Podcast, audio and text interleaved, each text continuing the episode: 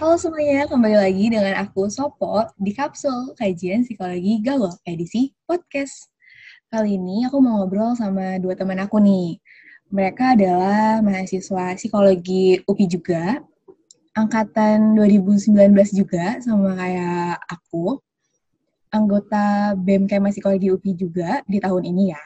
Juga sebagai staff Departemen Nalar. Eh, kita banyak banget samanya nih.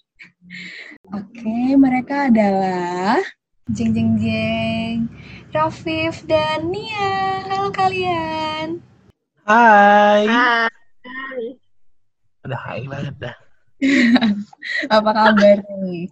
Apakah selama 8 bulan di rumah aja masih aman, teman-teman? Hmm, kalau aku pribadi sih ya gitu-gitu aja ya, kayak orang-orang lain aja. Ya di rumah doang, nggak di rumah juga sih. Ada deh keluar keluar rumah, tapi ya sekali-sekali dah ngopi. Ih, ala-ala ngopi. Aduh. Udah bawa keluar rumah. Terus kalau di rumah ya YouTube-an, Netflix, eh, TikTok gitu-gitu aja dah. Sampai stres sendiri karena nggak ngapa-ngapain. Itu nggak ngapa-ngapain ya, bro ya? Iya, sebut aja nggak ngapa-ngapain. Kalau Nia sendiri gimana nih? Eh, kalau aku sih kabarnya alhamdulillah ya baik. Ya walaupun dalam hati gitu kayak sebenarnya sedang tidak baik-baik aja, tapi karena omongan doa ya, jadi kayak selalu berharap, selalu Wow. alhamdulillah gitu. Tuh, udah, udah, ini udah Islamiah banget di awal ya. Nah, kalau gimana keadaan selama 8 bulan di rumah aja, sebenarnya udah di tahap, udah beberapa fase gitu ya dilewatin dari mulai yang cemas, terus santai, terus balik lagi ke cemas karena sempat PSBB lagi, terus sekarang udah mulai santai lagi. Gitu-gitu aja, balik-balik fase. Oke, tapi aman kan, sehat kan kalian berdua? Alhamdulillah doain aja terus. Yang penting kita happy Iya. sih kalau menurut aku. Yes, benar-benar. Oke, yang penting happy di rumah ya, jangan dibawa stres-stres banget ya guys ya. Bener. Benar. Karena seperti slogan kita, Rafif, gimana? Jangan dibawa beban. Jangan dibawa beban bener. Karena kayak ini tuh mau nggak mau harus dijalanin gitu loh. Jadi kayak Iya bener harus di rumah aja tapi jangan dibawa stres jadi positive mind. Wow, Wow. awal aja udah ceramah Ramadan. eh Sopo kenapa nih manggil gua mania? Emang ada apa? Kita hari ini mau bahas apa deh? Hmm, apa ya? Kayaknya kita bakal ngobrol-ngobrol santai aja kali ya. Dan yang gue harapin nih dari podcast kita ini, yang ngobrol-ngobrol aja, itu ada isinya gitu, ada maknanya. Berbobot dikit lah, biar ada informasi yang tersampaikan untuk pendengar kita gitu. Terus biar eh, judul podcast ini jadi agak-agak keren gitu. Jangan hai Benar-benar. aja. Kita pasti banyak ketawa gak sih? Tapi semoga aja agak serius dikit ya nanti ya teman-teman ya. Wow, kita dibawa serius sebenarnya agak susah. Iya, eh, gimana sih? Ah, gue ngomong santai tapi agak serius gitu. Bingung gak sih lu pada? Iya. Tapi kayak yang intinya Kayak jangan dibawa beban aja. Ini gimana nih ya? Kayak webinar, kalau serius lo tegang. Mohon maaf, Ih, bingung. apa Bener, sih? nih ya, lu kan tiba-tiba nggak briefing. Eh, kalau gitu berarti aku boleh curhat lah. Eh, boleh. Kan Ke- kayaknya kedengarannya itu dari tadi ada beban yang sedang ditumpu oleh Nia ya, karena agak-agak kurang nyambung diajak ngobrolnya. Iya. Emang konsepnya beda sendiri. Ya walaupun slogan kita jangan ada beban, tapi kadang emang hati tuh mau biar gak ada beban agak-agak susah gitu sih. Iya, Nggak tahu sih. benar. Namanya aja hidup, kayak kalau nggak beban nggak hidup nggak sih? Wah, nggak mau deh ceramah mulu hidupnya. Oke oke, jadi aku cerita aja kali ya biar seru juga, biar panjang juga nih podcast. Eh, Boleh, boleh. nggak apa-apa, nggak apa-apa. Silakan ya kalau mau curhat di sini, boleh, mangga. Tapi anyway mau nanya dulu nih. Eh, mau curhatnya nih mau didengerin aja atau eh, kita kasih saran sekalian? Gimana, gimana? kalian berdua ngasih saran dan tanggapan juga boleh sih. Jadi kita kan ini memasuki pekan UTS. Ya udah mulai ujian-ujian juga. Hmm. Sedangkan yang ada di pikiran tuh kayak UTS UTS online tuh gimana gitu. Itu ngomongin UTS juga nih ya. Pasti nggak jauh-jauh dari nilai gitu kan. Jadi agak was-was kalau misalnya UTS online nanti nilai gue bakal kayak gimana ya gitu. Nah, ngomongin nilai lagi ngelihat dari semester lalu gitu ya. KIPK-nya agak shock. Lumayan shock karena kayak eh, ini serius gue gak sih? Maksudnya Hmm. ya mantap banget gitu dapat IPK yang lumayan bukan lumayan lagi sih bahkan dibilang eh, gede gitu. Terus uh, ngobrol-ngobrol kan sama temen kayak lo berapa lo berapa? gitu kan. Dari kampus lain juga nanya kayak lo berapa lo berapa? gitu. Terus kayak lo kok kayak kesannya gue selama ini kayak main-main lumayan main-main sih dalam perkampusan gitu ya perkuliahan gitu. Bukan tipikal orang yang nanya juga setiap belajar gitu setiap KBM bukan tipikal yang kayak intinya ambis gitu kayak enggak deh. Kayak kita tuh sampai dibilang punya siuran karena semua matkul kayaknya pernah aku tidurin deh. Kayak iya nggak sih? Coba Sopo waktu itu satu kelas kan sama gue. Iya, iya. Iya nggak sih kayak di belakang. gue tuh tidur. Iya, iya, iya. Iya kan, gue tuh kayak tidur. Terus tiba-tiba keluar IPK yang kayak gitu. Terus kayak ngerasa, sebenarnya pantas gak sih dapat ini kan? Luar biasa gitu ya. Makanya jadi ngerasa kayak, hah ini aku bukan sih gitu guys. Gitu Oke. cerita aku. Menurut lo semua normal gak sih? Kalau menurut gue ya, gue lalanya nih, kan emang konsepnya kadang membaca hal-hal yang penting kan. Ada lah hidup gue tuh kadang membaca hal penting.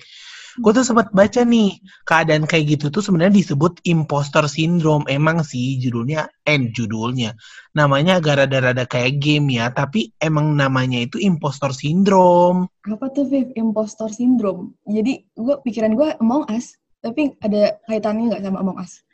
Iya, Iya, mohon bener, maaf bener, kalau Mending kita main aja. Ya tiba-tiba lagi podcast main. Kelarin Enggak dulu. dong. Apa sih ini? Hai. Ya, gimana eh, Profesor Rafif nih? Wah, jujur emang gue pas pertama kali baca kayak apa nih? Karena Among Us tiba-tiba meroket terus ada impostor syndrome. Apa kayak dia tuh sindrom pengen main Among Us? Bukan. Namanya kayak sama gitu, tapi Kalau kadang-ada gitu. bukan lah ya. Ternyata enggak, impostor syndrome itu beneran ada gitu ya. Dari yang gue baca nih ya, orang-orang yang ngalami impostor syndrome ini tuh ngerasa kalau kesuksesan yang dia capai itu tuh cuma keberuntungan doang gitu. Intinya kayak lu banget dah. Mereka tuh sebenarnya takut kalau misalnya nanti di masa depan mereka tuh gagal dan mereka tuh dianggap penipu gitu. Nah, karena itu dah namanya impostor syndrome. Impostor itu kan artinya penipu tuh. Mereka tuh takut dianggap penipu soalnya takut anjlok gitu loh. Kayak misalnya lu nih, IP lu kan tinggi, terus nanti tiba-tiba adalah IP lu nurun, menurun gitu kan. Nah, pada saat itu lu tuh takut kalau misalnya lu tuh dianggap penipu kayak orang-orang berpikiran ih dia penipu dah nggak bisa belajar sebenarnya nilai jelek gitu. Nah padahal sebenarnya kan nggak sesimpel itu juga gitu. Bukan hidup tuh kan bukan keberuntungan doang kan. Pasti ada kerja keras gitu. Bisa jadi lu emang pintar dari sananya tapi karena impostor syndrome ini kalau seseorang yang mengidap impostor syndrome itu tuh ngerasa kalau misalnya nanti gue dianggap penipu nih sama orang-orang karena gue nggak sama kayak gue yang dulu gitu. Oh, kayak gitu. Tapi nih, lu pernah nggak sih ngerasa takut gitu? Misalnya nih, dengan kondisi orang-orang udah tahu IPK lu setinggi itu gitu ya. Terus ada yang nanya nih tentang teori psikologi dan kebetulannya lu nggak tahu tentang itu, entah lu lupa atau gimana. Lu lu ada rasa takut gak sih? Kayak aduh, gue takut deh dengan IPK segini, terus gue nggak tahu teori ini, nanti orang-orang ngiranya gue tuh penipu gitu bro gue tuh kayak aduh kayaknya nih IPK palsu gitu. Ngerasa kayak gitu gak sih Nia? Jujur iyalah pasti. Soalnya tuh kayaknya itu pernah deh kejadian kayak ditanya nih kayak e, nih lo tau nggak teori tentang ini, ini, ini gitu tapi bukan sama teman sekampus ya sama temen lain gitu kan terus gue kayak yang maaf punten banget. Belum bisa jawab gitu. Kayak di situ langsung tersadar sih kayak hmm, ya maksudnya kayak jahat jahat enggak sih? Kayak ya lo kok gue nggak bisa jawab ya? Padahal ini tuh teorinya kayak udah dikasih tahu pas semester awal. Inget ini teori ada gitu pernah dipelajari. Tapi nggak tahu ini tuh teorinya tentang apa. Maaf banget ibu dosen yang mungkin mendengarkan ini atau bapak dosen ya Allah maaf. Nah terus ada lagi nih cerita yang benar-benar menunjukkan banget kayak gue tuh kayak penipu gitu. Hmm, bukan kayak gue bukan gue tuh penipu nggak kayak gue akan menjadi penipu gitu. Udah ke arah yang gue akan menjadi penipu. Bukan Hmm, gimana tuh? si penipunya. Agak-agak serem gitu ya. Jadi ceritanya tuh gue tuh sebenarnya ngalamin hal-hal kayak gini gak cuma di perkuliahan doang doang kan. Tapi di sekolah zaman-zaman sekolah dulu juga ngalamin hal-hal kayak gini gitu. Jadi tuh gue tuh kan lulus SNMPTN kan. Sedangkan pengumuman lulus SNMPTN tuh kan sebelum UN gitu kan. Nah terus abis itu tuh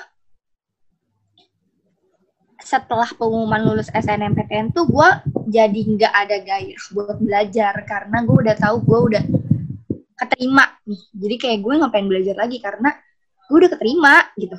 Terus Mm-mm. abis itu UN orang-orang pada belajar UN tuh gue enggak kayak males gue udah nggak datang les terus abis itu kayak pokoknya gue kayak main-main aja gitu kayak santai gitu tapi gue pernah nih ada satu momen di mana waktu itu kita lagi belajar gitu di perpus ya teman-teman gue pada belajar nih. Tapi gue makan kayak so-soan ikutan aja. Terus abis itu ada satu temen gue bukan temen dekat temen kenalan aja. Dia lulus SNMPTN terus abis itu dia ngomong kayak "Eh, gue ya walaupun udah lulus SNMPTN tapi gue tetap harus giat belajar UN kenapa? Karena tuh gue nggak mau nama gue tuh jelek.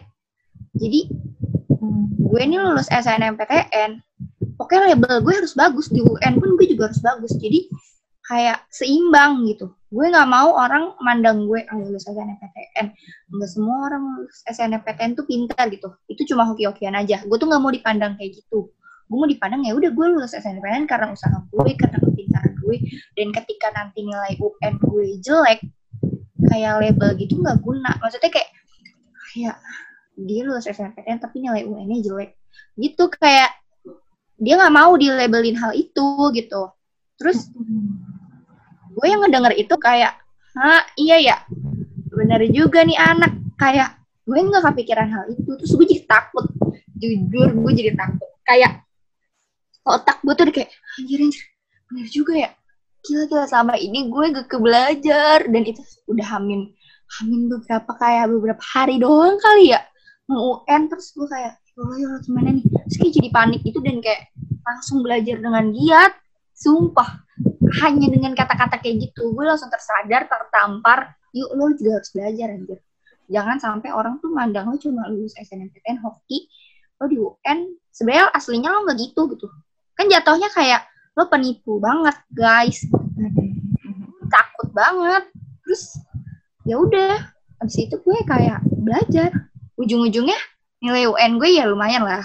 Maksudnya kayak gak gede banget juga.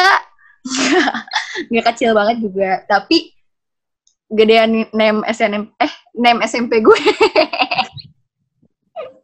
Tapi alhamdulillah ya lah ya nggak ya alhamdulillah. maksudnya nggak nggak nyesel nyesel banget ya. Kan kita ngeliat effort juga ya kayak karena Hmm. effort gue waktu itu kayak dadakan jadi kayak ya nggak apa-apa.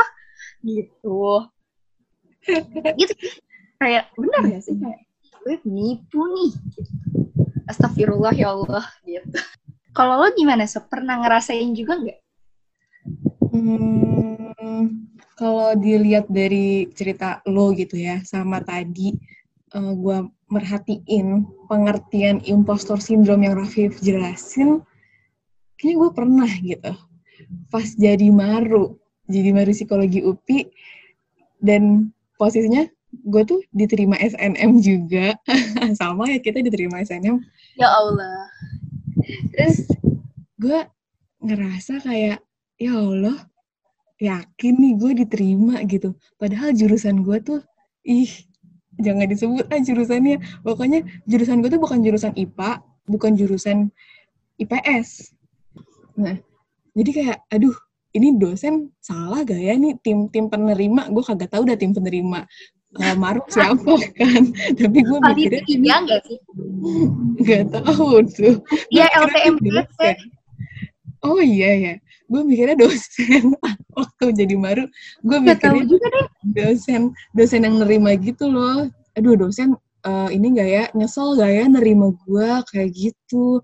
Aduh gue tuh udah insecure duluan gitu loh. Tapi uh, jatuhnya kayak, aduh gue takut banget deh, takut banget orang-orang tuh ngiranya gue lulus SNM ya karena hoki aja gitu, bukan nah. karena usaha gue padahal kan untuk mendapatkan SNM ini nih untuk mendapatkan hijau di tanda terima SNMPTN gue ya Allah usahanya gitu. Gue berusaha gitu. Tapi jadinya gue malah lah yakin nih gue diterima malah ragu sama usaha gue aneh banget gak sih gue pengen mendapatkan tapi ujung-ujungnya gue ragu akan hal itu. Aneh banget deh. Gue sering deh ngerasain kayak gitu. Kayak gue menang lomba fotografi pun gue ngerasa kayak yakin nih gue menang. Aduh kayaknya ini gue menang karena karena pesertanya sedikit doang sih. Jadi gue menang gitu. Padahal ya ilah gue mikirin konsep juga. Apalah tralala trili tapi gue suka lupa gitu sama usaha gue yang malah bikin gue kayak ragu sama hasilnya. Aneh gak sih? Kayak gitu normal gak sih? Kita tanyain ke Rafif kalian ya Fif. oh iya boleh boleh. Oh. dari Profesor Rafif gimana tiba-tiba udah diberi beban untuk memberi jawaban. Tapi ya nggak apa gue lo nyimak banget soalnya cerita kita men. Thank you. Diem doang kan nyimak, nyimak. Ini gue coba jawab dari yang gue baca-baca ya tapi balik lagi nih ini tuh nggak bisa di kayak ini 100% bener nih kayak gini enggak juga. Tapi ya bisa jadi salah satu ilmu baru gitu ceritanya. Kalau misalnya ditanya sebenarnya normal. Sih impostor syndrome ini dari yang gue baca ya dan yang gue rasain juga bukan rasain sih dengerin juga karena teman-teman gue sebenarnya juga sebelumnya udah sempat cerita nih masalah kayak gini. Tapi bahkan sebelum gue tahu impostor syndrome nah sekarang pas gue inget-inget lagi itu tuh sebenarnya impostor syndrome gitu loh. Dan sebenarnya uh, ini tuh banyak banget dirasain sama orang-orang. Karena emang menurut sumber yang gue baca sebenarnya banyak banget masyarakat yang uh, mengalami hal ini dan mengakibatkan gangguan kecemasan berlebih terhadap diri dia sendiri. Tapi ya emang sebenarnya dari sumber yang sumber yang aku baca itu, kalau misalnya si sindrom ini tuh nggak masuk ke dalam golongan penyakit jiwa gitu ya. Tapi balik lagi sih, walaupun banyak banget orang yang ngerasain hal kayak gini dan kalau misalnya dilihat dari pengertiannya ini tuh impostor syndrome, kita tuh tetap nggak boleh self diagnose karena emang segala segala hal yang berhubungan dengan psikologis itu penyakit psikologis dan uh, kesehatan mental yang terganggu kan kita tetap nggak boleh uh, eh, self diagnose kan?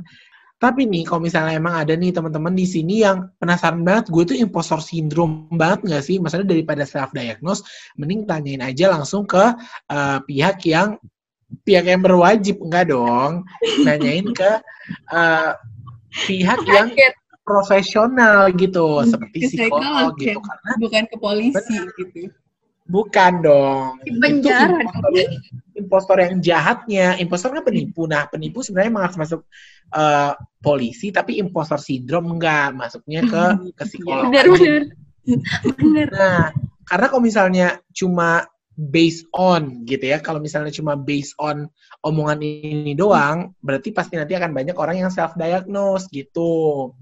Nah, Nana, ini ada cerita nih. Karena kalian ada cerita, juga gue cuma pengen cerita. Iya, boleh dong. Balik lagi nih ke cerita lo. Bener, baik lagi nih ke normal apa nggak normal tadi. Kenapa gue bilangnya kayaknya normal nggak sih? Karena balik lagi, balik lagi, balik lagi kan. Banyak nih kayaknya orang yang ngerasain hal kayak gini, termasuk gue sendiri gitu. Sebenarnya nggak tahu sih, gue impostor syndrome-nya agak basic sebenarnya karena si Sopo juga tadi udah cerita nih mengenai cerita impostor syndrome-nya dan gue sebenarnya juga ngerasain hal yang sama. Jujur bukan hal yang sama dalam lulus SNMPTN karena gue nggak lulus SNMPTN tapi SNM itu kan tiga huruf nih. Gue SM-nya doang, jadi N-nya hilang. Karena gue tuh lulus kan lewat jalur mandiri kan. Nah, walaupun sebenarnya... Maaf ya Allah diketawain Aspen. Alhamdulillah. Alhamdulillah. Alhamdulillah aja. Nah, yang si SM ini sebenarnya balik lagi kan, SM ini tuh uh, jalur masuk terakhir ke salah satu jurusan di sebuah universitas termasuklah si psikologi UPI ini sendiri. Walaupun itu terakhir, tapi gue tuh tetap aja ngerasa impostor syndrome itu tadi. Kenapa gue ngerasa kayak gitu? Karena gue tuh ngerasa gue tuh lulus bukan karena gue emang belajar, bukan karena gue emang pinter, bukan karena ya gue emang gak pinter sih. Maksudnya bukan karena gue uh, apa sih pantas mendapatkannya ses melalui kecerdasan gitu ya. Tapi karena keberuntungan keberuntungan doang gitu. Jadi balik lagi ke sekarang gue tuh jadi kepikiran lagi kalau misalnya gimana ya kalau orang-orang di luar sana tuh ngelihat gue sebagai i dia tuh beruntung banget nih. Karena gue sendiri juga ngerasain hal kayak gitu karena gue tuh seperti pengertian impostor syndrome gue tuh takut dikira sebagai penipu. Penipu yang eh dia ini masuk psikologi karena keberuntungan doang nih. Nah, hmm. itu tuh juga berlanjut ke perkuliahan gue. Kayak IP-IP gue kan kita udah ngelewatin dua semester nih, semester satu dan semester hmm. dua. Gue sebenarnya juga dari awal tidak mentargetkan dapat IP berapa dan segala macamnya. Jadi kayak kalau rendah ya udah berarti buat pelajaran bagi gue, kalau tinggi ya buat bersyukur gitu. Tapi ternyata dari gue pikirin sebelumnya sebenarnya pas semester satu sama semester dua gue tuh agak berpikiran kayaknya nih gue IP-nya akan rendah deh karena gue ya balik lagi sama kayak Nia. Emang gue sama-samain aja diri gue kayak orang ya.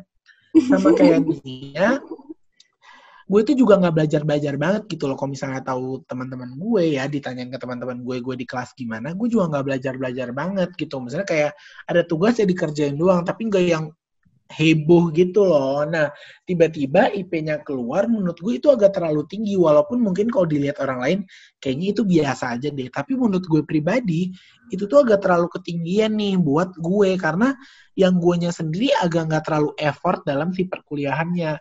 Nah, balik lagi, kayak impostor syndrome tersebut, gue tuh takut kalau misalnya nanti orang-orang tuh beranggapan kalau gue tuh sebenarnya beruntung doang nih dapat nilai kayak gini gitu loh. Kayak ngerti gak sih maksudnya? Jadi takut buat ke depannya gitu loh. Karena nilai itu kan harus dipertanggungjawabkan kan. Padahal yang gue ngerasa nilai gue segitu cuma beruntung doang nih. Bukan karena gue emang agak heboh di perkuliahannya gitu. Jadi sebenarnya balik lagi kalau misalnya ditanya normal apa enggak sepertinya sih normal-normal aja karena banyak deh kayaknya orang yang ngerasain hal kayak gitu termasuk Sopo lo ngerasain hal kayak gitu, nih yang ngerasain hal kayak gitu, dan gue sendiri juga ngerasain hal kayak gitu, gitu. Oke, terima kasih banget udah mau cerita nih. Berarti kayak aku jadi terinspirasi bahwa terinspirasi gitu. Kayak Bukan jadi lagi. kalau misal kalau misalnya diri gue tuh bukan sendirian nih di sini kayak tenang lo gak sendiri kok nih ya banyak orang yang ngerasa gitu dan aku kayak masih rada bingung gitu loh kayak cara ngatasinnya tuh gimana sih nah bener banget cara ngatasin dari impostor syndrome Iya. Ya kan sampai sekarang aku juga masih ngerasain itu gitu kayak aduh ya ini lo masih pantas di eh lo pantas ada di psikologi UPI semuanya. Ini bo boleh disamarkan gak sih namanya? Wow. wow. Itu kayak orang Dari awal udah ngomong nama Nia ya. Jual borak. Mawar, gimana Mawar Rafif? Iya, Mawar coba jawab ya. Kita ganti nama jadi Mawar.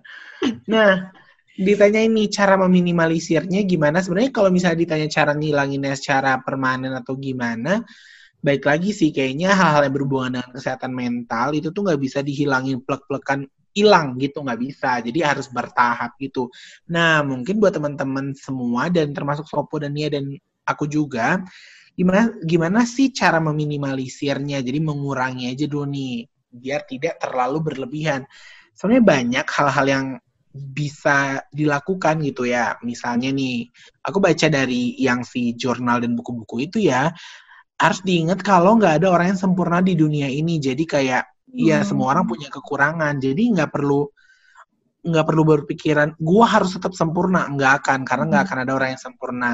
Terus juga tetap harus ingat jangan pernah bandingin tingkat keberhasilan kita sama orang lain karena setiap orang tuh akan berbeda gitu.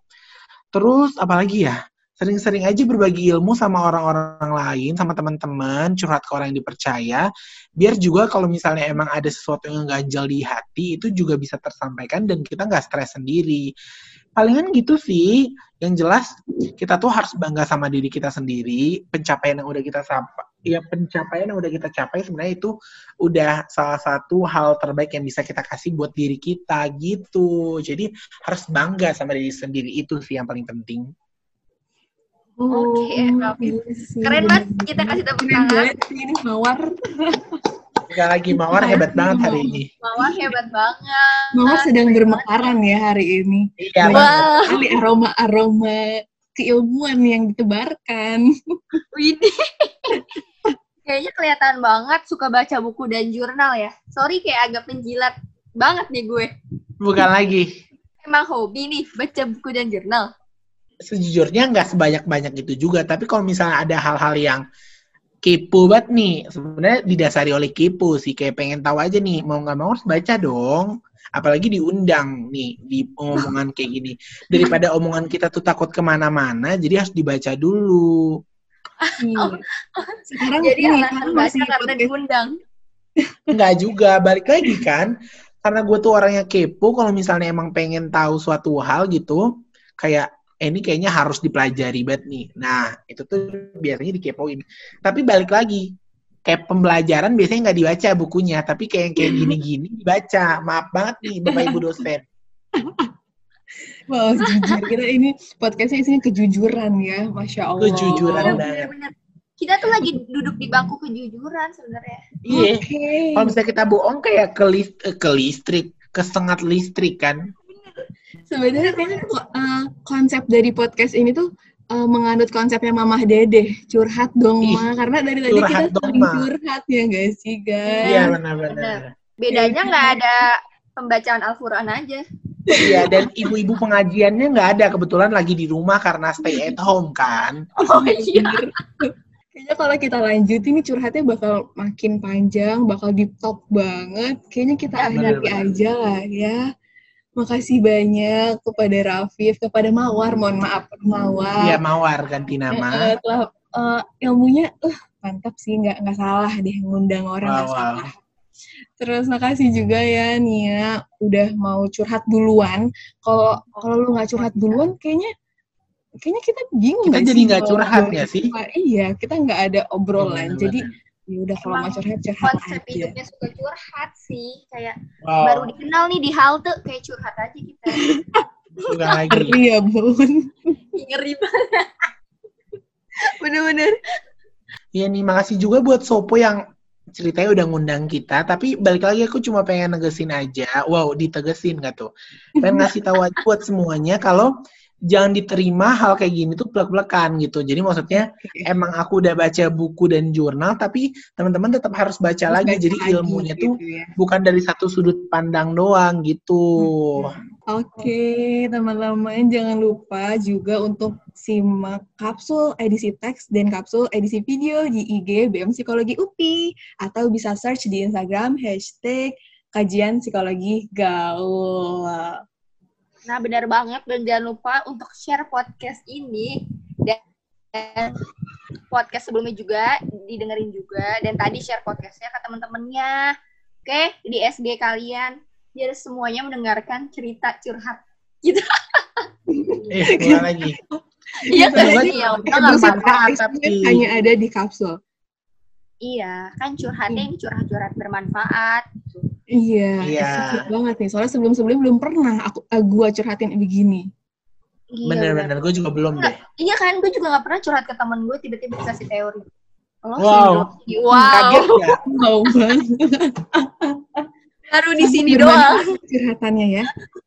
Kayaknya eh, kapsul podcast kapsul bakal ngalahin ratingnya eh, podcast Om Deddy Denny. Ya gak sih? Bukan lagi. Oh, bukan. One, two, three, eh, three, two, one. Kita bukan close the door, tapi open the door. Open the door. Open the door. Eh, Elsa kali lo. Oh ya, bener. Oke. Kita hahaha Makasih banget dari buat tadi semuanya. udah aja kan. Oke, makasih semuanya. Terima kasih. Bye-bye. Bye. Dengan Barengan. rumah masing-masing ya. Stay at home semuanya. Jangan lupa main Among Us ya. Wah, Tes tes. Ada yang masih dengerin sampai detik ini nggak? Kalau ada, aku cuma mau ngasih tahu bahwa apa yang kamu dapatin sekarang ini, kamu berhak kok mendapatkan itu. Kamu berhak menikmati buah hasil perjuanganmu. Tidak perlu lagi ragu itu menghantui. Kamu patut bangga dengan pencapaianmu. Tidak apa, sekali-kali harus coba lagi. Dan tidak apa-apa jika tidak sesuai ekspektasi.